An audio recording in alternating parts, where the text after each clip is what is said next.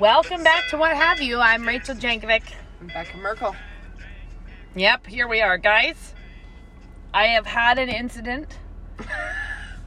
She's been telling me for days that there's something I she's got to really- tell me about. So sometimes when you build up, you're like, wait, I shouldn't tell Bekah about this until we're podcasting Yeah, right. because it's a good story for everyone. Savor the moment. Everyone will enjoy it, and it's better to not do a rerun of telling Yeah. Bekah on the podcast. But then I live in fear that I'll just forget about it. That I had Yeah, a right. wonderful incident to share with Yeah. you all, and that then it's gonna just yeah. fade to black and I won't have remembered. So I had to give Bekah a bunch of bulletins to not let me forget to tell her the thing I meant So to tell her. she's cracking right out of the starting blocks Just- here. She's yeah. gonna say it. right out of the box. Not even an intro. Okay, just right no, in, right no. into the story. But buckle up for this. So Okay. I I was on the phone with mom and I'm gonna work out. So I grab a water bottle out of the drawer, put ice in it, put water in it. It is a water bottle that we specifically purchased for lacrosse and football boys because it has a straw that can go through the helmet and then you can Okay. squeeze the bottle. I don't even. I just. I'm already stressed about where this is going. But well, I'm talking to mom on the phone, and it's this it's like a white clear bottle. okay. So it's everything about it is very innocent. It just and I squeeze the bottle to get a drink of water and and I because I am talking to mom on the phone and you know there's like it's like everything slows down. You can kind of I don't know, it was like a Oh. slow motion moment where you're like analyzing what's going on as it happens.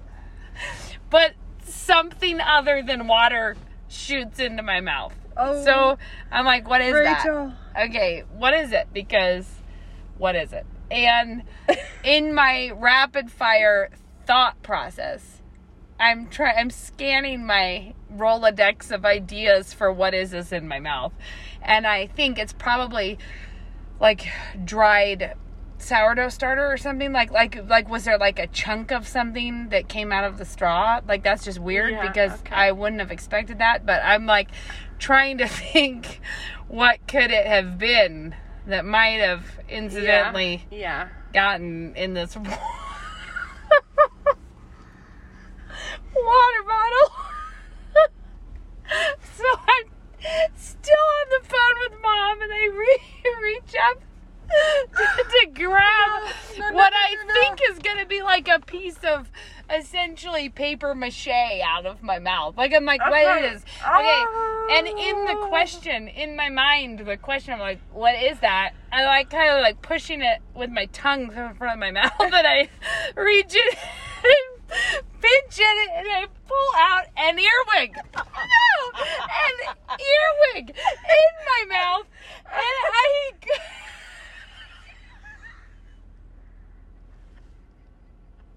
And I, the fact that I was sort of rolling it to the front of my mouth while questioning what it actually is, like, is this, is this a piece of dried sourdough? I mean, and so I pull it out, and now I'm holding in between my two fingers an earwig, which I do some horrible noise. I mean, mom was really like, "What is happening?" Because I'm like, ah, ah! like, like, throw it on the floor, and it starts running away. Oh my gosh. Oh, it's And so gross. It's so hideous.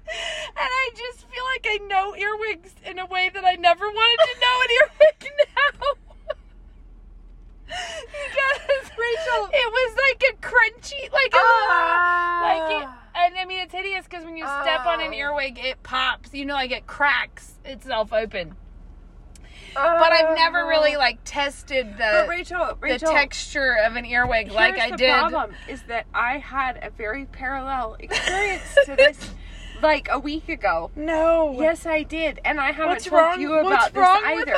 and I freaked right out over the moon. Oh yeah, I, I just- did freak out. It out. was awful because Ben and I sit down to have a glass of wine and like put your feet up in the evening and I'm talking to him as he's walking into the other room. I'm just like casually talking to him.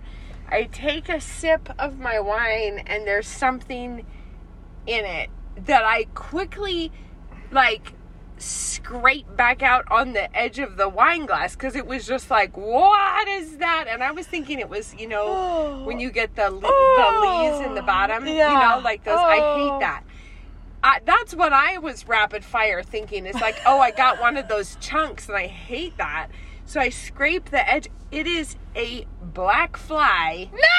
Yeah, no. no, it Bekah, what is no, God judging been- us for something? I don't know. It was stuck on the inside of my upper lip. No. Yes, and I scraped it out, and it was just stuck on the edge, waving its little legs. and I just, I was like, "Wah!" And then Ben had to come back, and I was like, I can't, I can't look, you take it, I can't. Oh, Well, one time I will yeah, remember that, this is uh, that I was a I was sweeping, and for inexplicable reasons, this is back at when I still lived at mom and dad's.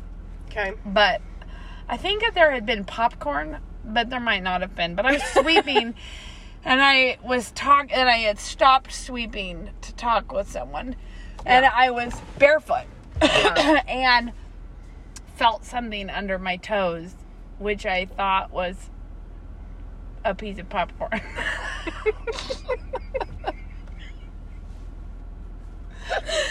And so I was having this conversation while I was weirdly like in your in your subconscious doing Yeah. research on Yeah. the texture of this popcorn Right. with my toes because I was like, "What is that?" And I'm kind of like patting it with my toes.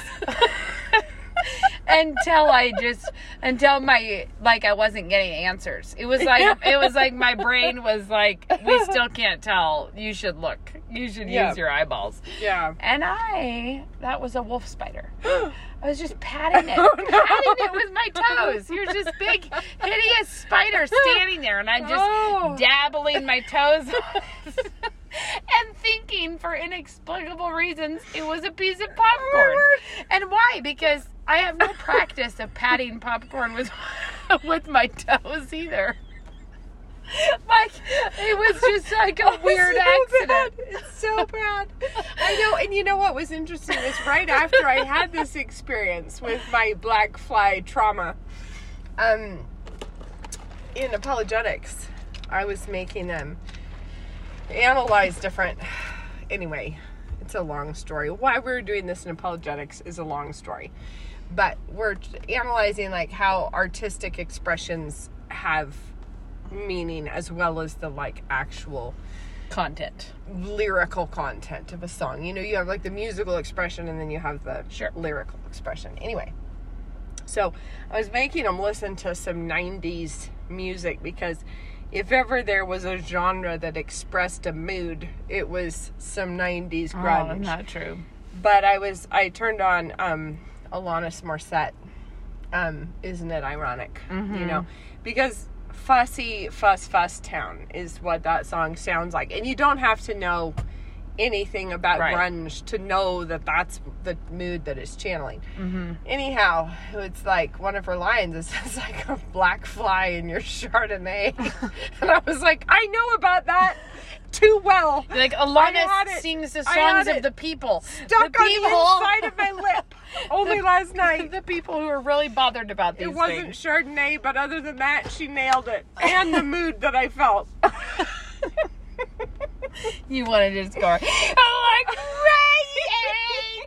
That's what you wanted to sing. Ah, oh, yeah. Oh man, I just was really quite struggled with this insect No, problem good. I mean- because I it's just like there's one of those things that you're like, was it really the worst thing in the whole universe to get an earwig in my mouth? It wasn't. Why, But Rachel, it's so providentially, gross. did both of us have to have a bug in our mouth this week. I week? think it's symbolic. There's something we Yeah. no doubt deserve worse, but this is what the Lord sent us.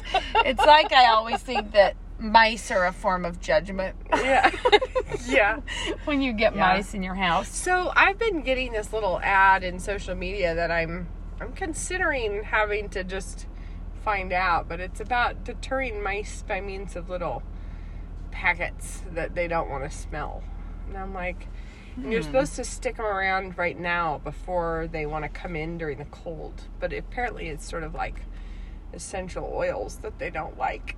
so I'm like, is hmm. it real? Is it real or Is is, it this one of these lies on social media? Yeah, this is the time when we need to up our our game on resistance to the mice. I know. But everything is such an interwoven problem because you could get a cat outside to hunt the mice, but I I But then you have a like cat. birds more than I hate mice. I think right now the scales have not tipped Yeah. all the way in that Yeah. direction.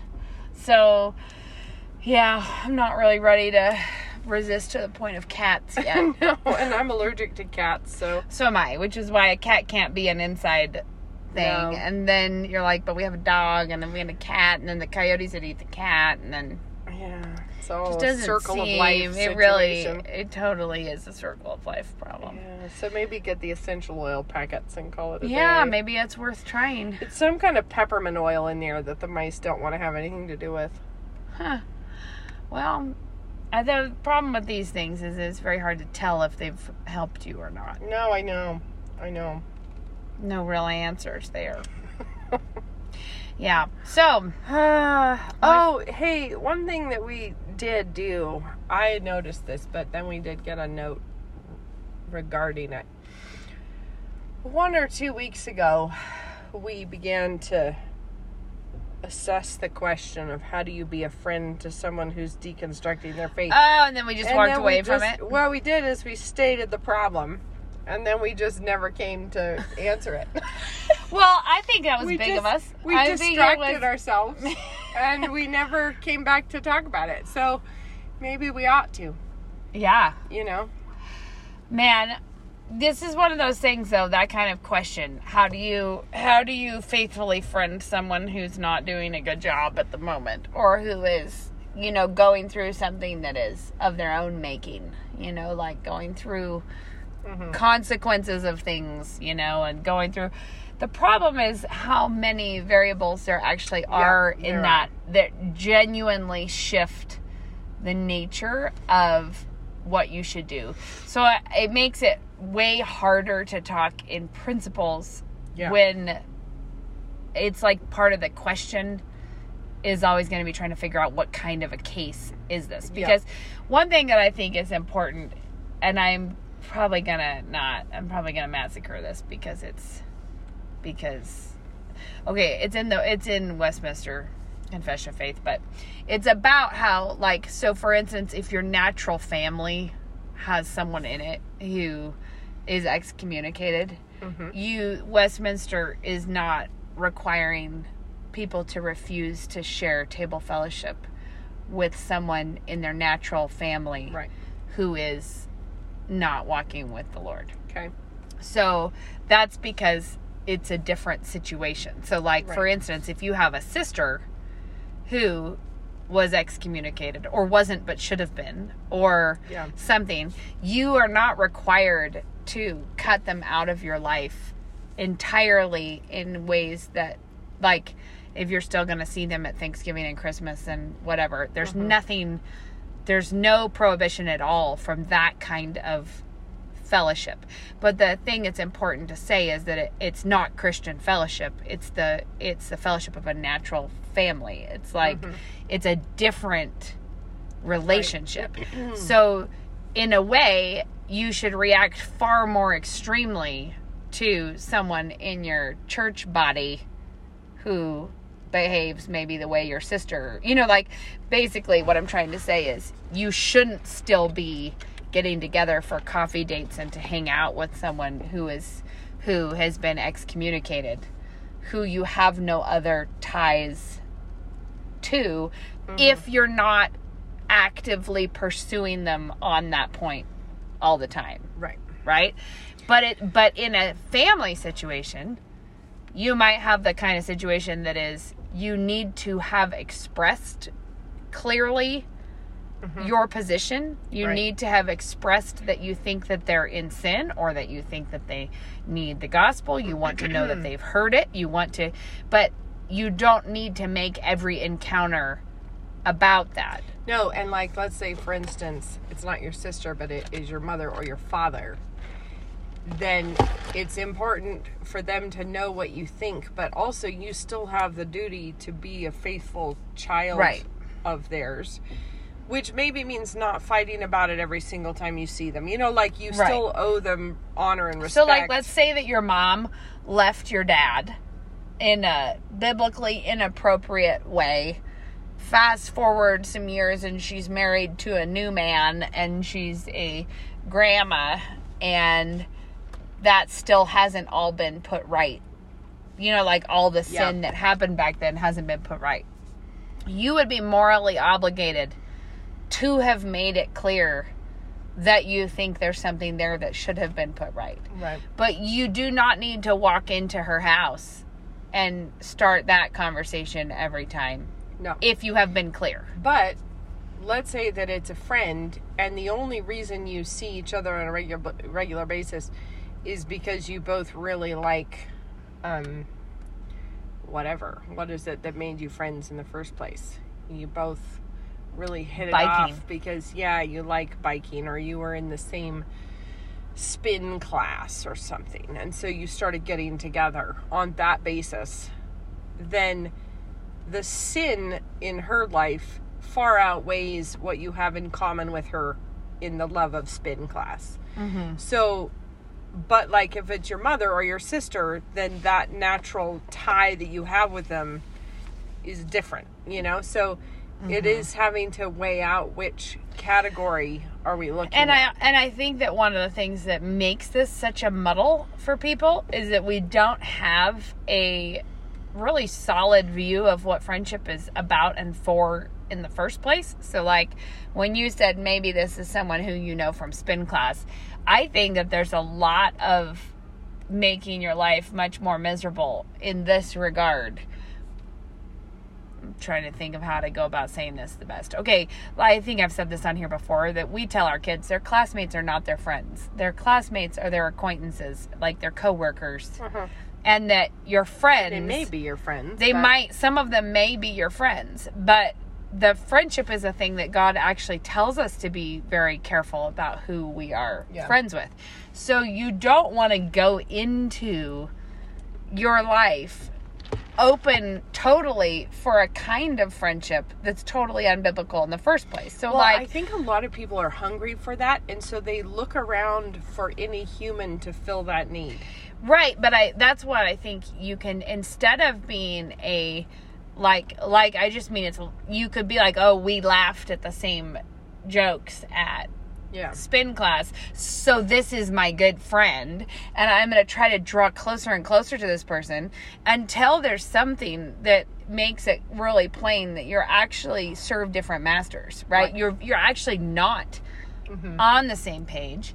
And I think that that's a really bizarre thing that can happen even within churches is people who are in a church but actually not on board theologically or not um like they're just there but they're not they aren't actually all in. Well, like there's some gardeners that I follow on Instagram that have really, really lovely gardens. Um, but it was very odd because they found dear, dear, dear friends on Instagram during quarantine.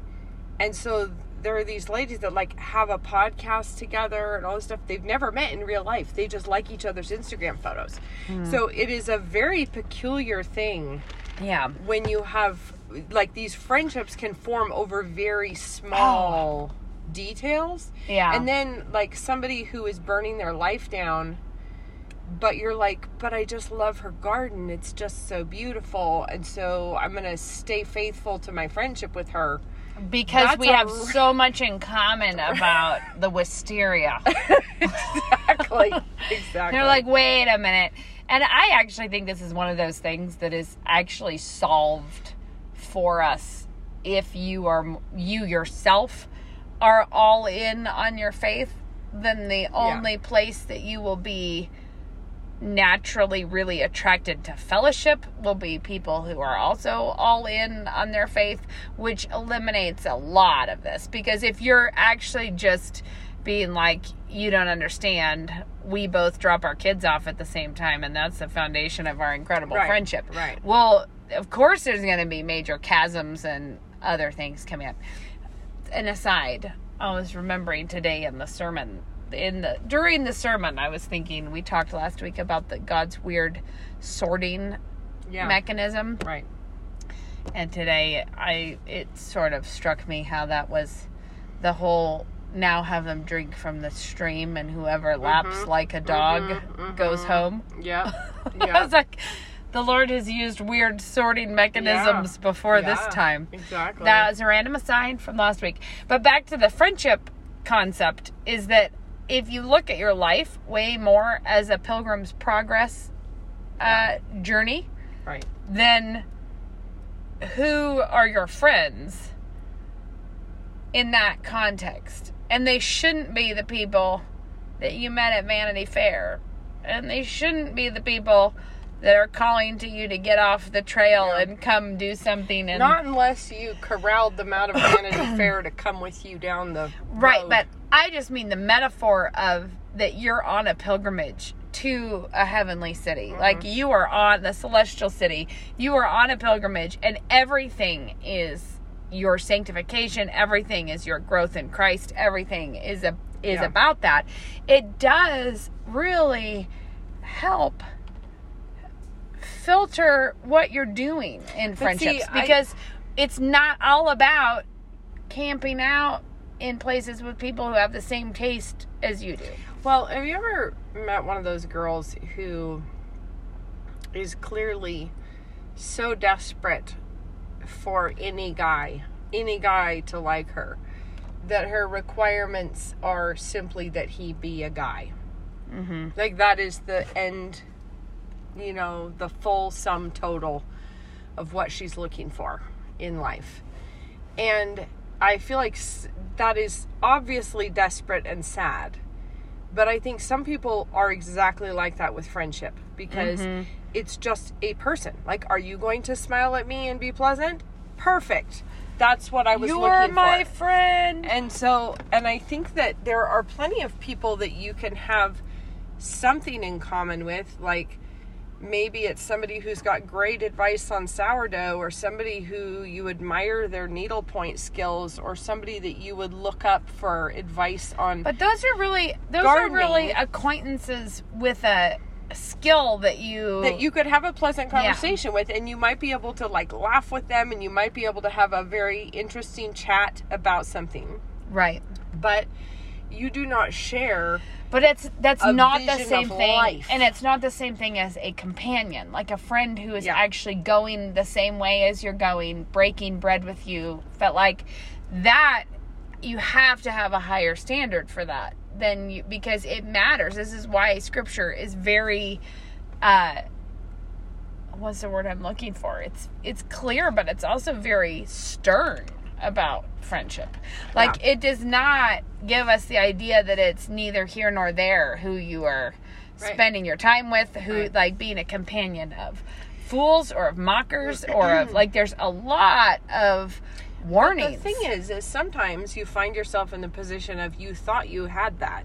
You thought this was somebody who shared those things, and then suddenly there they are. They're the one Mm-hmm. well, that's the that's the halo phenomenon. sometimes, and sometimes somebody really does take a bad sudden swerve in right their like life. like you thought this was a fellow homeschooling mom who was really into curriculum ideas and you thought that this was a companion and maybe she was for And a she little was while for a time. and then Yeah. all of a sudden she's like i just got into this whole new thing where I got to go find myself. right and, then yeah. and you'd be like well th- and that's that was sort of the situation that i felt like the question we first got in the Yes. first place was saying Yes. how do i continue to walk alongside someone who just chose a wildly divergent path Yeah. and the answer is you do not like you say well then see you later like well, except no You do. You don't. That No, is not not, the same thing. That is not the same thing as saying that is not the same thing as saying you cut off all contact. Yeah, there we go. It's and because what I'm saying is the communication of fellowship and we're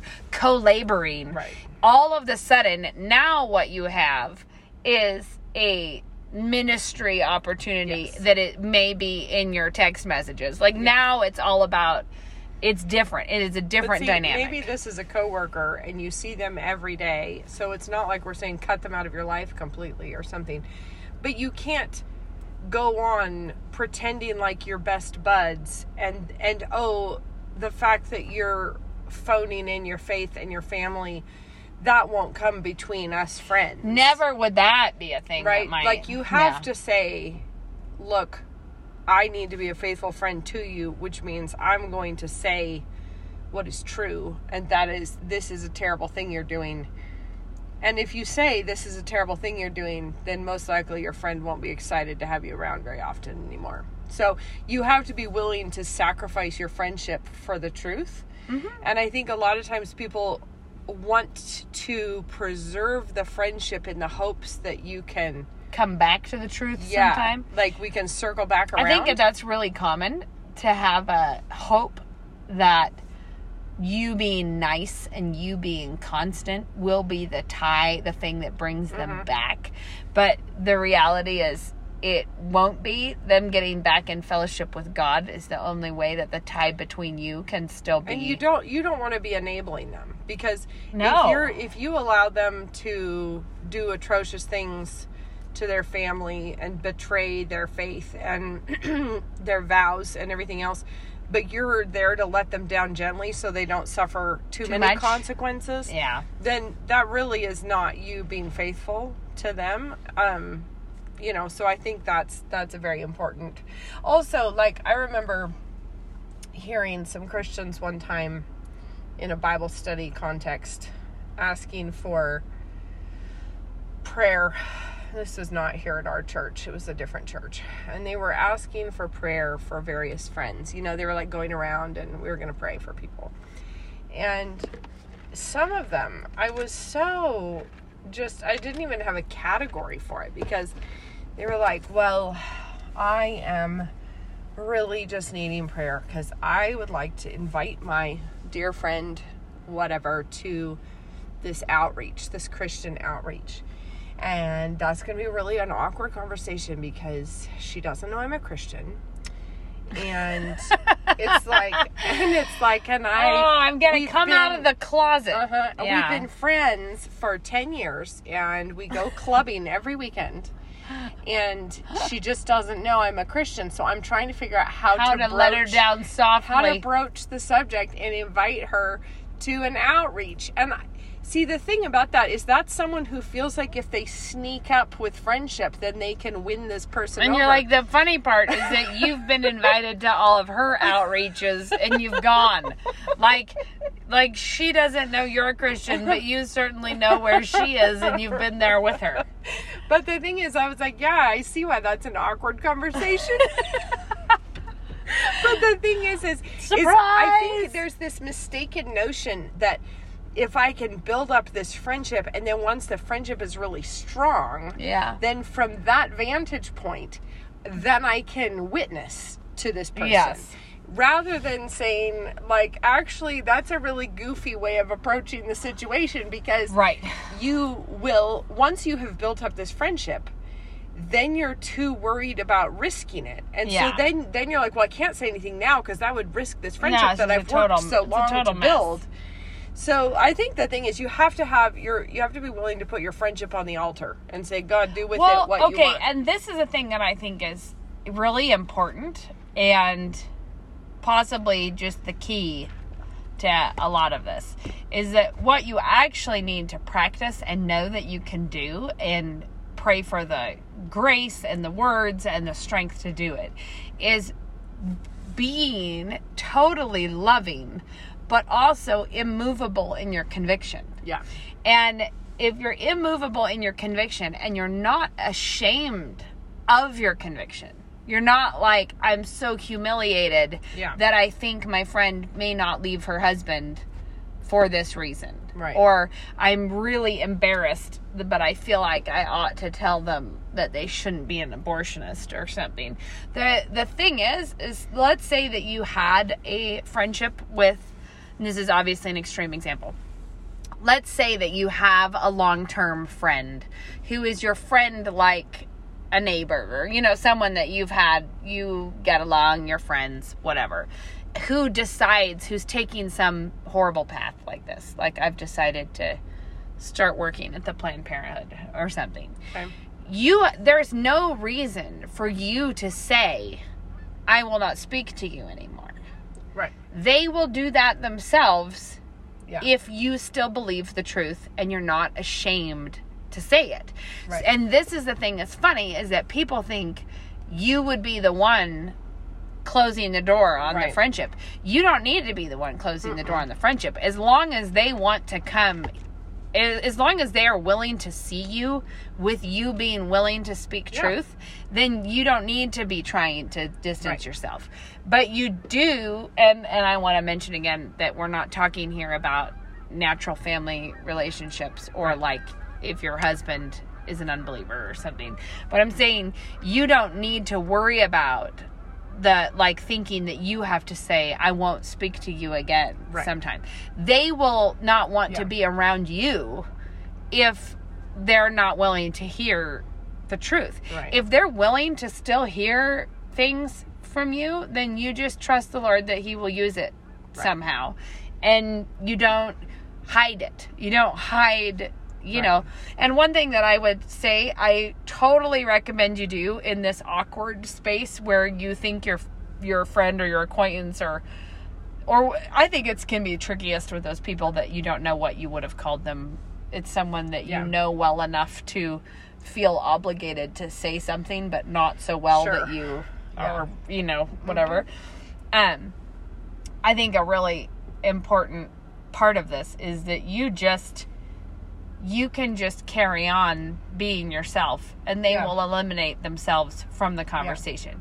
If not, then I think God's doing something there. Like Yeah. if they're still willing to hear from you, but you can put a pin in things that's not always being the the fire hose of rebuke every Yeah. time you see them. Yeah. You can say things like if you've already been clear with them, Mm-hmm.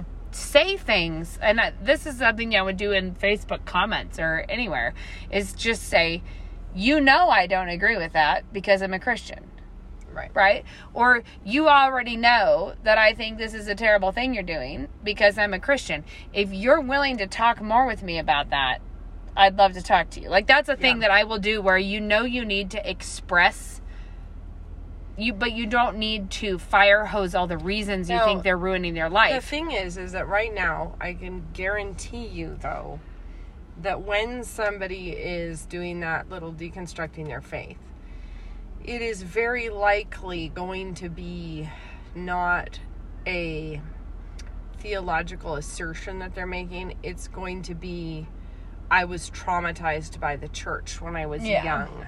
Yep. It's going to be, I no, but you don't understand what I suffered at the hands of the religious. No, it will be you don't know what it's like to have been in a loveless marriage where the church says you're supposed to Yeah. stay there and you, you, don't, know what it was like to have a father who was patriarchal in a church that insisted you obey him.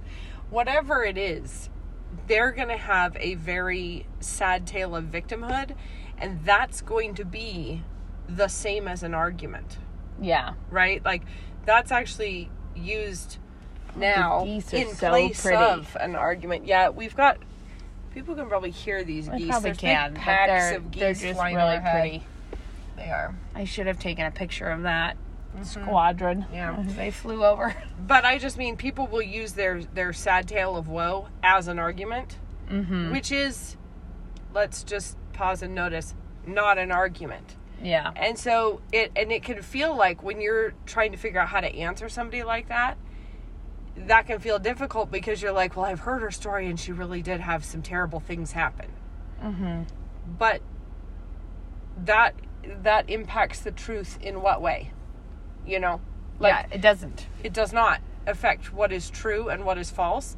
And and um, we we have bought way too much into sort of modern categories if we think the fact that she had a hard childhood or the fact that she had an abusive husband means that she has a right to No, that it means that she lives walk in a away different from the truth. That she has a different truth system than every human. Now, it might mean that it's a difficult conversation to have. And it probably does mean that. almost certainly. but don't going to be, allow it like because I think that that is taken as a um you know how when kids are playing a sort of a playground game where base. it's kind of like yes i'm on base that means you can't do anything to me and you know how the rules are always they sort of fluctuate on what's base or how many people can be Mm-hmm. on base or what are the rules of base or do you have to be sitting down to be on base or just have to be Yeah. touching it with your foot This is two there's a lot yeah it is base. You can't touch me i'm on i'm on Mm-hmm. base. These days if someone has a sad story they're basically saying you can't touch me i'm on base. Whatever i think feel or decide you have to affirm because i'm on base because i had something sad happen to me. And you have to be able to like in some cases you have to be able to acknowledge yeah that's terrible what happened but also that's not relevant to this other discussion which is does god exist and do you owe him right. you know obedience and worship Yeah, it doesn't. It doesn't actually refute no anything. no It all, it does is evade feeling like anybody wants to pin you to the wall with your art. Like it makes people not. It makes people not want to deal with and, you. and i think this is a point that dad makes in various places but if like let's say it was some horrible pastor that you know did all the things and was terrible mm-hmm. and that was the religious person in your life when you were young you know and that's your sad story um basically he was a traitor to the faith Mm-hmm. and he was a terrible person and so in essence why would you decide then to join him on the other team It's a great question. It's one Because- of it's one of the devil's most effective recruiting devices. right Is it's to like have everyone rebelling against other sinners into more sin. you Yeah, know? but it's just kind of like, oh, did he turn out to be like a total hypocrite and actually opposed to everything that you know is true, Mm-hmm. good, and beautiful? Ah, you should definitely go over there with him then. Abandon the true, the good, and the beautiful. By all means, leave off the place that would give you any reason to condemn Right, this behavior. Leave off any premises of actual goodness or truth Right. or morality. Right. So I just think that like I think people want to if somebody has a sad story and so now they're deconstructing their faith. Everybody feels like they need to give them this huge amount of space in which to do it. Mm-hmm. But that's really not Don't. helpful. No, it isn't. And I, I also suppose that people probably use all kinds of terminology that they that they could have. They're so funny. Geese are like, you know, in the winter here there will be like fields of geese, Yeah. and Luke is always like, it's just like God gave us big meat popsicles that you just know, like you wouldn't even have to have good weaponry to really snag one of those. They're just nobody we don't really eat them but if were we to be pioneers we would find that to be a really helpful Yeah. a really helpful thing that goes on sorry little sidetrack there um i totally lost the thread of what we were talking about talking about not walking away from the faith because other people are doing it but you want to be really careful to not also compromise with what you're willing to hear i think i said i said this a long time ago and actually, this is like a weird mashup of things. Grandpa Jim says this to stop studying Mormonism or whatever to be able to refute a Mormon. He was like, you don't need to know all of All the the details things, yeah. of what Mormons believe.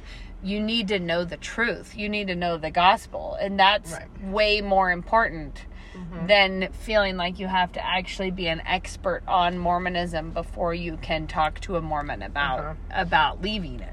And that's true of these sorts of things because the thing is is that women are really just gonna say it me and scripture women are gullible so what's a really bad idea for you is to be like i'm gonna enter into this malaise that my friend is having. I'm gonna mm-hmm. read all of her bad bookery and hold her hand as she wades through all mm-hmm. of this stuff. A lot of the time that is like you're being pulled down. Like i and i will remember probably forever which is funny my fourth grade teacher giving us a demon a live classroom demonstration of how hard it is if someone's standing on a table to pull them off like the person down below holding their hand Okay. how easy it is to pull a person off of a table versus It's how easy it's it not is. easy.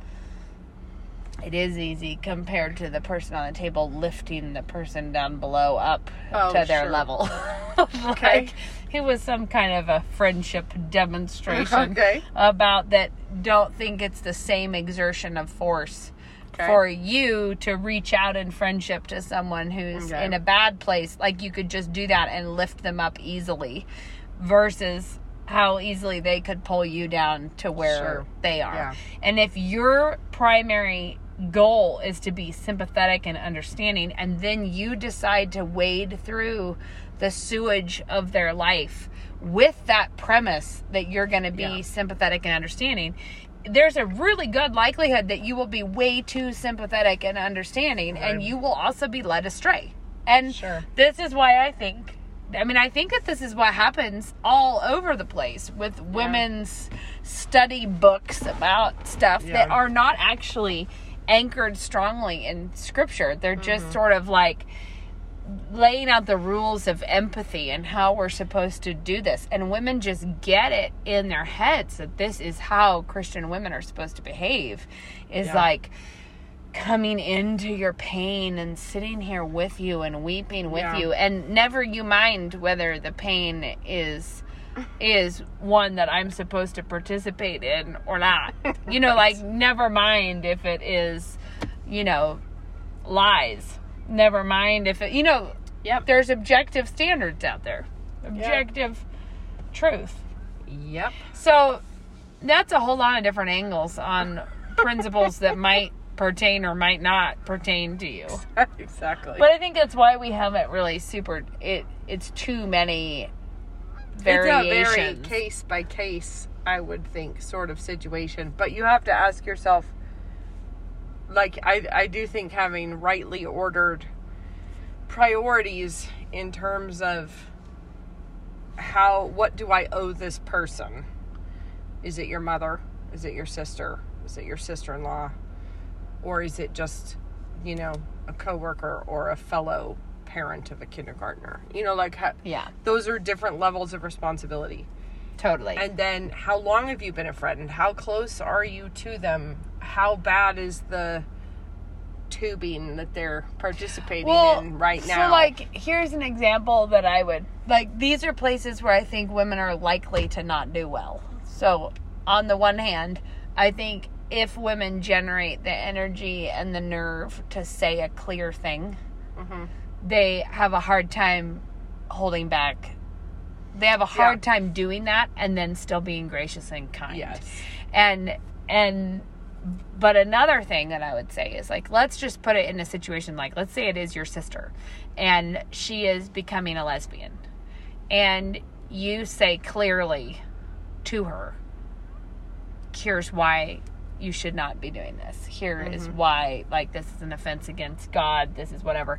But let's say that she uh is professing she's a professing christian just going to a super liberal church and you just have reached an impasse with each other where she won't listen to what you say and whatever. You can go forward in your life being kind to her but what without having to talk about this every single time you ta- you see her Right. but you cannot be kind to her in a way that ever affirms what she's doing Right. which means if she's like we decided to get married you cannot say that's nice or I'm happy for No. you No. or I what you the only thing open to you is to say I I'll love you, I'll be for you." praying for you. You know what I think of this and that's not changed, but I still love you. Right. You cannot be the person who having one time expressed moderate disapproval then goes on to affirm all the time Yeah. their bad choices. No. Like you don't do that. You don't want to later undercut the force of your remarks the first time, Right. You know, But you don't need to re say them every No. time either. but don't don't like basically take them back by proceeding as if there's nothing Amiss. amiss and and that made no difference at all. But you also don't have to cut them out, and you know, like it's just. It's, yeah, it's complicated. It is But also, I think it's an area that God clearly wants his people trying to learn wisdom in because it's a thing that happen. I mean, it Yeah. it is a thing that we have to deal with all the time. And I think being willing to see through the sad story as an argument, that's a really big deal. yes, Because it is. A sad story is not the same as an argument. And so don't don't allow it to Uh, have like a buckle up. I'm not buckled. um don't allow it to have the force of an argument with you. Right, and don't act like, oh wow, you got me there, you know, or Right. you like this was the death blow to biblical morality was the fact that you had a hard childhood. Right. Like, and and it's hard because those are not easy arguments to make. But the reality is that without without God's righteousness, we have no measure of human abuse or tragedy. Like, like only God's holiness gives us a right to think things are wicked. Yeah. And and so to throw that all away is, I mean, you don't want to act like their experience of something bad. I think I think a lot of this comes back to the fact that with our parenting, we want our kids to learn to have self-control over their emotions, Uh-huh. which means teaching them from a young age to be able to like, okay, you've cried, now you need to get a hold of yourself. Stop crying, take a deep breath, blow it out. All right, we're going to be done. Now you're to calm down. You know, like having that ability, I think if it's your friend, you don't have the parental authority, but it's the same principle of like just because somebody's wanting to have a complete emotional meltdown and wallow in it for the next three years doesn't mean that you have to just stand by and let it happen until it's done. Oh my word, no kidding. But also, don't take it. And I think that this is probably at the heart of people not handling this kind of thing well is that if you have a weirdly dependent friendship, if you have let yourself be a really needy friend to someone like this, there's actually a ton of personal insult in it. Like, Yeah. that it's that you're actually there because of your own hurt feelings and you're there kind of having a trying to get something still from someone Mm-hmm. Right. who is and and that's just I think really a sign that this was not a healthy relationship in the first place like like the um if I use that example of say you had a a homeschooling mom who was your buddy, but that through the years you maybe became way too dependent on her as your, you know, it just, it built into something that was maybe too needy Okay. or codependent or whatever. You just got too into this friendship. Well, if she starts flaming off, part of it is that you're being really hurt by something that should not, you should not have been that available to be Sure. like But women can treat friendships like marriages and sure. But that- it's, the, the thing is, it is hard to see anybody doing that, Yep. and it doesn't matter if you were codependent or not. It just is hard to see it Yep. happen.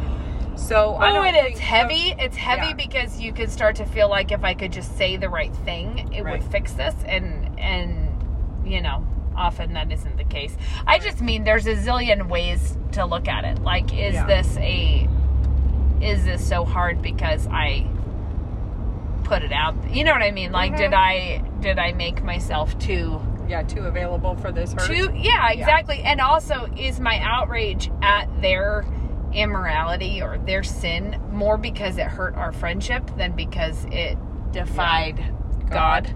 Yeah. And like, is that, and part of that is that the reason I brought that up in the first place is that if so, you're gonna, you will find that it's very hard to state clearly what's wrong and still be loving towards Yeah. them. And it will instead be the thing of like, and this is a thing that we would tell moms to not do with little kids, not let your, not let their sin be like hurt your feelings Right. and not be trying to rebuke them for sin by saying don't you know how sad this makes Yeah, me right. because because if your friend is flaming off the sin is not that they are hurt your feelings No.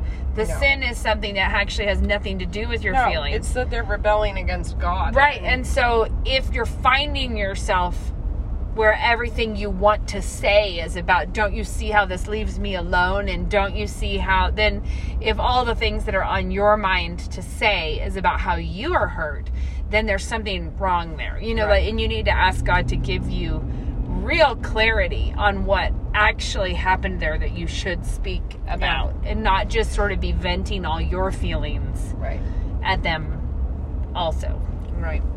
Man, this is a Debbie Downer of a We, topic. well, but we also really went the scattershot direction. we, I think it's, I think it's the kind of question that can only be answered either with a very specific situation or just like we did with the I don't know, shotgun I kind approach. of feel like we just kind of had a T-shirt cannon that we just fired at random into the crowd. Sometimes it was a T-shirt, might have been a hot dog. You got, we don't know, we don't know what we sent out there into the void. Think about this, or conversely, think about that. But you know, it was a step up from what we can do in our worst moods, which Oh, is true. never say anything objective but argue with each other anyways. Where we argue Mm-hmm. against the direction we think the other may be leading people to lean. Seeking to go. I right. see where you're leaning and I turn against it and I lean the other way. Against it, yeah. A big elusive We've never gotten in and just argued. It's always like, but wait, wouldn't you? Wouldn't you prefer to state it this way? And be like, well, I don't think I would. I, I feel I- like I, I would state it the other way. the best is when we do that, but then we just have to pause it to be like, here's the kind of situation I'm talking about, because then we're like, oh, Oh. that's oh. what you meant. Like I had something I was jumping to other conclusions about what you were talking about. Anyways, all this is to say, friendship is a really important part of the Christian life, but it is an important part of the Christian life in what kind of a friend you are and what kind of a person you take as a friend. Like, Yeah. it's not an important part of the Christian life in the sense that if you don't have a, a bosom buddy on hand right now, you're missing out of the Christian life. Uh, it's an important part of just applied Christianity. Is Yeah. are you faithfully, are you faithfully trudging heavenward, and consequently, whose company are you in, and who are you encouraging? Other people who are going the right way. You know, like, are you? I think in uh, Pilgrim's Progress there are some of these. Um, char- you know, the characters are named things that are just right on the dot, right on the nose, and but talkative. Talkative, yeah. Um, but then there's one like um, Mr. Greatheart Yeah. or something like and i have thought of this before like if you were if you were a character what would you be Right. what name would sum you up as a friend in someone else's journey heavenward Complainy pants. yeah or uh, yeah like uh mrs derogatory joined us or uh what would be a good one of Saggy attitude is here. Uh, yes. Or I was gonna say, Mrs. Too Quick to Drink Wine comes along and Yeah. joins us. You know, there's so many. Eh, There's so many ways. It's like if you had to boil down all of your behavior and the way that you Yeah. deal with other people Yeah. into one name. Yeah. He, I, Yeah. And that's a you good- don't want it to be confrontational Bob, you know, like you just don't want to be that one. But you, you have to be ready to do it occasionally, but yeah, but but that's and that's a great thing in um who is it that come gets him gets him out of it's been a long time since I've read it that gets him out of the castle is it cheerful or Gosh, you know Uh, what? I'm somebody- of in in the Faerie Queene. It's Arthur who gets him out of the. the yeah, no, I'm thinking dungeon. about the about the um I Yeah. think it might be Greatheart at one point who's like anyways. Is it Standfast? No. But what I'm trying to stay, say here Mr. anyways Standfast is is, John Buchan. the it? people who are the people I was like that doesn't sound right. The people who are most like it's not they're not a rebuker because of because their character is rebuke. It's because they're cheerful or because they're joyful or because they're Yeah. uh um do you know what I mean? Like it's not it's not because they just go around rebuking everyone. Hold on. I I'm really We did hear a person faithful. one time. There's faithful is Yeah. I think uh, Faithful's the one who dies though in Vanity Fair. Yeah, that's right. Okay. Um, okay, there is Remember somebody Christian one time evangelist say- obstinate. That's one that I'd rather not be. right? Uh pliant. Oh, that one. Yeah. oh, that's real. Worldly wise man. Miss Goodwill. Chameleon. The interpreter. uh the uh, faithful Mr. Talkative, Lord Hate Good, hopeful, and I think it might be hopeful who, who Hopeful, has them get the key out of their pockets, right? Um, the giant despair, Yeah. yeah, See, I'm I'm mixing it up with Faerie Queene and Orgoglio, who's got Red Cross down in the dungeon, and and Arthur has to come get him out. Hmm. Um. Anyway, we should stop talking now because look how Yeah. far over we've gone. Uh, I like Mr. Despondency and his daughter Much Afraid. Here's here's the ones that I think we would all like to be. Valiant for truth. There's a good one. Stand fast is one, Beck. Uh, oh, I was right. yeah. Madam Bubble, I think we should not want to be that one. Madam Bubble's a no. Let's say no. But I like the uh I like that thing much afraid. His daughter much afraid. There- There's just things that's like a good if that's a summary, Yeah, like, you know what? Let's let's lean into a different yeah, a different approach. yep. All right, well here we are. We've dragged on long enough. Do you have We a tip, Bekah? Do I have a tip? Um, no. How about you? Um, did I already give my focaccia and hummus tip?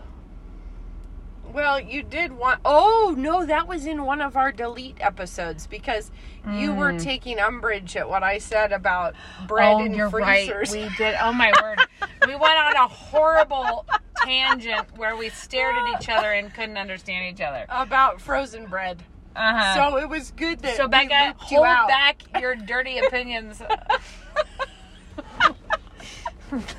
it's not. She didn't have dirty opinions. Oh my word. Uh, but I make sourdough bread all the time. But I also sometimes forget that I was making sourdough bread and leave it on the counter overnight, Okay. which is what led me to do this the first time. So I just dumped it out. I have a big oven, so it was all four loaves worth into a big, sh- one big sheet pan. But you'd need to do more than one if you have a.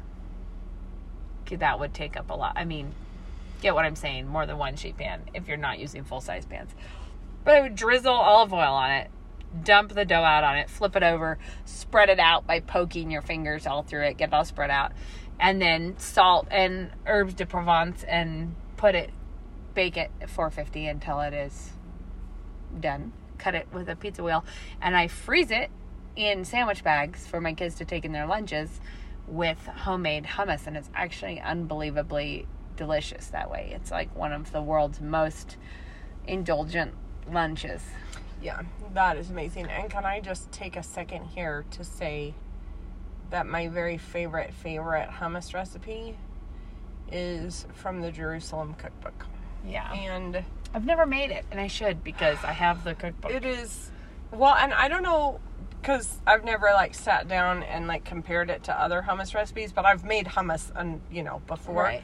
And this is the one that I just really love. So if you're going to make hummus, that's my tip. Do the one from the Jerusalem cookbook. Well, there you go. You got a tip out of us this week. Yeah. Lucky you guys. All right, Bye-bye. Okay. Bye.